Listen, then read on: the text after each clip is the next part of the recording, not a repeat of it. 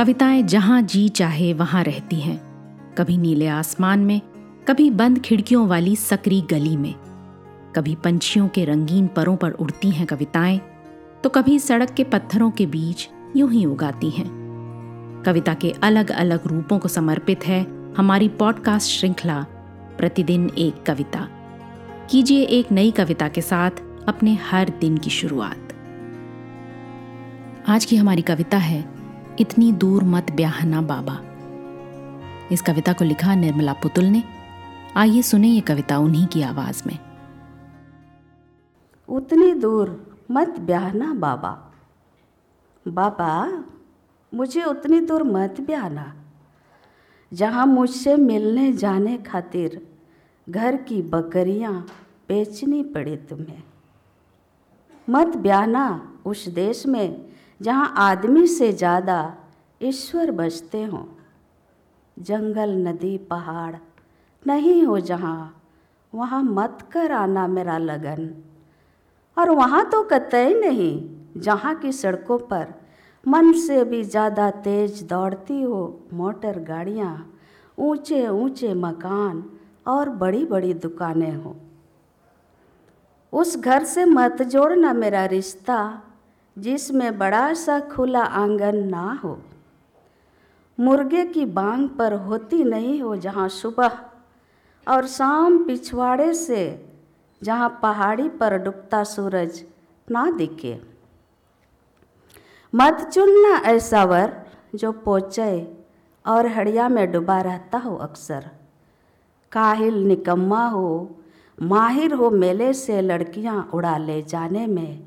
ऐसा वर मत चुनना मेरी खातिर। कोई थारी लोटा थोड़े हूँ। जो कि बाद में जब चाहूँगी, बदल लूँगी। अच्छा खराब होने पर। कोई थारी लोटा तो नहीं कि बाद में जब चाहूँगी, बदल लूँगी अच्छा खराब होने पर। जो बात बात में बात करे लाठी डंडा की, निकाले तीर धनुष कुड़ाड़ी जब चाहे चला जाए बंगाल, असम या कश्मीर, ऐसा वर नहीं चाहिए हमें। और उसके हाथ में मत देना मेरा हाथ, जिसके हाथों ने कभी कोई पेड़ नहीं लगाए, फ़सलें नहीं उगाए जिन हाथों ने, जिन हाथों ने दिया नहीं कभी किसी का साथ, किसी का बोझ नहीं उठाया। और तो और, जो हाथ लिखना नहीं जानता हो, हौ से हाथ, उसके हाथ मत देना मेरा कभी। हाथ। ब्याना हो तो वहाँ ब्याना, जहाँ सुबह जाकर शाम तक लौट सको पैदल। मैं जो कभी दुख में रहूँ इस घाट तो उस घाट नदी में स्नान करते तुम सुनकर आ सको मेरा करुण विलाप। महुआ के लठ और खजूर का गुड़ बनाकर भेज सको संदेश तुम्हारी खातिर। उधर से आते जाते किसी के हाथ।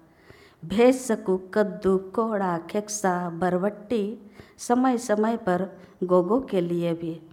गोगो का मतलब माँ होता है। उधर से आते जाते किसी के साथ, किसी के हाथ भेज सकूँ कद्दू कोड़ा बरबट्टी, खेक्सा, समय समय पर गोगो के लिए भी। मेरा हाट बाज़ार आते जाते मिल सके कोई अपना जो बता सके घर गाँव का हाल, चितकबरी गैया के बियाने की खबर दे सके जो कोई उधर से गुजरते, ऐसी जगह मुझे ब्याहना। उस देश में ब्याहना जहाँ ईश्वर कम, आदमी ज़्यादा रहते हो। बकरी और शेर एक घाट पानी पीते हो जहाँ वहीं ब्याहना मुझे।